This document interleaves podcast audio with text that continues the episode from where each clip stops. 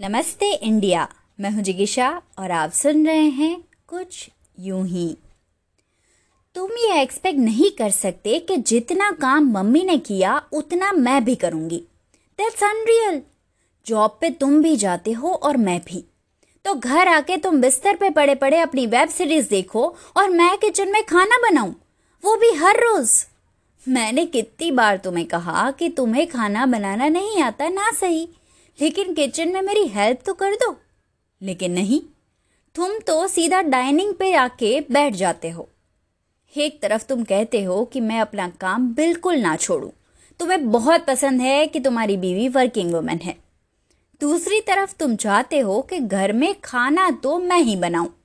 ऐसा क्यों? तुम भी दस घंटे काम करते हो और मैं भी। फिर ये फ़र्क क्यों? गरिमा ने अपनी बात रखते हुए कहा। क्योंकि मुझे खाना बनाना नहीं आता। मेरी माँ ने मुझे ये नहीं सिखाया क्योंकि उन्हें नहीं पता था कि उनकी बहू मुझे दो टाइम का खाना भी नहीं दे पाएगी। आर यू सीरियस मैंने ये कभी कहा कि मैं ये नहीं करूँगी, लेकिन मैं इक्वलिटी की बात कर रही हूँ। गरिमा प्लीज़ ये विमेन एम्पावरमेंट के मोर्चे घर में अच्छे नहीं लगते। जब देखो तब बराबरी की होड़। ये सही नहीं है। मेरी मम्मी भी वर्किंग लेडी थी, पर वो सब कुछ करती थी। घर, बच्चे स्कूल सब उन्होंने बहुत अच्छे से मैनेज किया है। इसलिए मैं चाहता हूँ कि तुम उनसे कुछ सीखो। She is a super woman but I don't want to be a super woman मैं एक नॉर्मल वुमन ही ठीक हूँ। दिन के अठारह घंटे काम करके अपने आप को भुला के बाकी सबको खुद पर डिपेंडेंट कर देने को तुम सुपर वुमेन होना कहते हो तो मुझे नहीं करना ये। तो मत करो, छोड़ दो। मैं जा रहा हूँ, बाहर ही खा लूँगा। मुझे और बहस नहीं करनी। ये कह के गौरव ने घर का दरवाज़ा खोला। तभी अपना इवनिंग वॉक खत्म करके आई सुहासिनी को खड़ा पाया। माँ ने सब सुन लिया होगा शायद, ऐसा थॉट उसके दिमाग में आया और उसकी परवाह ना करते हुए वो लिफ्ट की ओर चल दिया। सुहासिनी अंदर गई और गरिमा से पूछा, क्या हुआ? गरिमा बहुत गुस्से में थी, इसलिए बोली, ये सब आपकी जनरेशन की ही तकलीफ़ है। काश आपने गौरव को अच्छी परवरिश दी होती। उसे भी घर के काम सिखाए होते तो आज मुझे ये सहन नहीं करना पड़ता।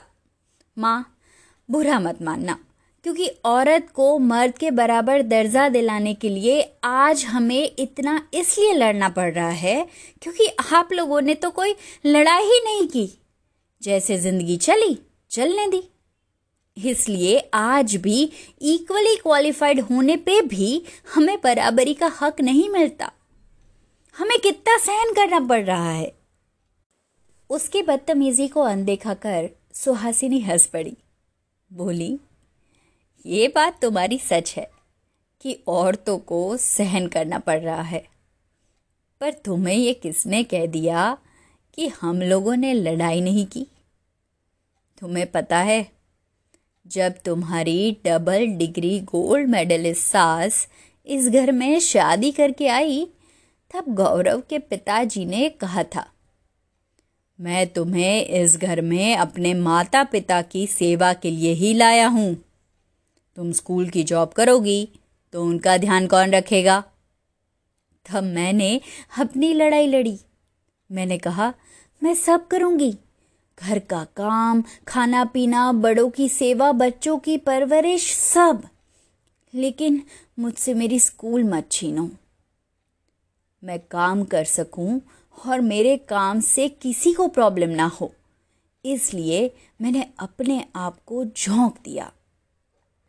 लेकिन तुम बताओ, मेरे पास चॉइस क्या थी? अगर मैं ऐसा ना करती तो मुझे जॉब नहीं करने देते। गरिमा चुप रह गई, कुछ नहीं बोल पाई। फिर उसने कहा सॉरी मम्मी। मैं गुस्से में गलत बोल गई। तेरी गलती नहीं है बेटा। मुझे भी लगता था कि मेरी सास ने कुछ नहीं किया। सर पे चढ़ा के रखा है सबको, इसलिए मैं भुगत रही हूँ। लेकिन उन्होंने भी अपने हिस्से की लड़ाई लड़ी है बेटा। घूंघट ना ओढ़ने की पहल उन्होंने ना की होती तो आज मैं इस सलवार कमीज में और तू जीन्स पहन के नहीं घूम पाते। मेरी सास सातवीं पास थी। लेकिन वो भी सातवीं तक इसलिए पढ़ पाई क्योंकि उनकी माँ ने घर वालों से लड़के उनको स्कूल भेजा। शर्मिंदा होके गरिमा वहीं सुहासिनी के चरणों में बैठ गई और उनकी गोद में सर रख लिया। आज ज़िंदगी ने उसे समझाया था कि वो कितनी गलत थी। उसे यह एहसास हुआ कि गौरव जो उसकी इतनी इज़्ज़त करता है या उसके करियर में उसको इतना सपोर्ट करता है, उसका कारण यही है कि गौरव ने अपनी माँ सुहासिनी को काम करते हुए देखा है। वो ये भी समझी कि जिस बराबरी की लड़ाई का विचार भी वो कर पा रही है, उसकी वो विचार करने की आज़ादी भी। उन पुरानी औरतों की कई कुर्बानियाँ और कई लड़ाइयों की ही दिन हैं। गरिमा बोली, माँ, आज मैं समझी कि बराबरी के हक की लड़ाई तो सदियों से औरतें लड़ रही है। औरत और मर्द के बीच की ये गहरी खाई भरने के लिए सबने अपने हिस्से की मिट्टी इसमें डाली ही है। मैं, आज की औरत, वंदन करती हूँ उन सब औरतों को जिनके प्रयासों से आज ये खाई एक खड्डे में परिवर्तित हुई है। आप लोगों ने तो हमारा काम मुश्किल नहीं, आसान कर दिया है माँ, आसान कर दिया है। ज़िंदगी के सिखाने के तरीके है यही।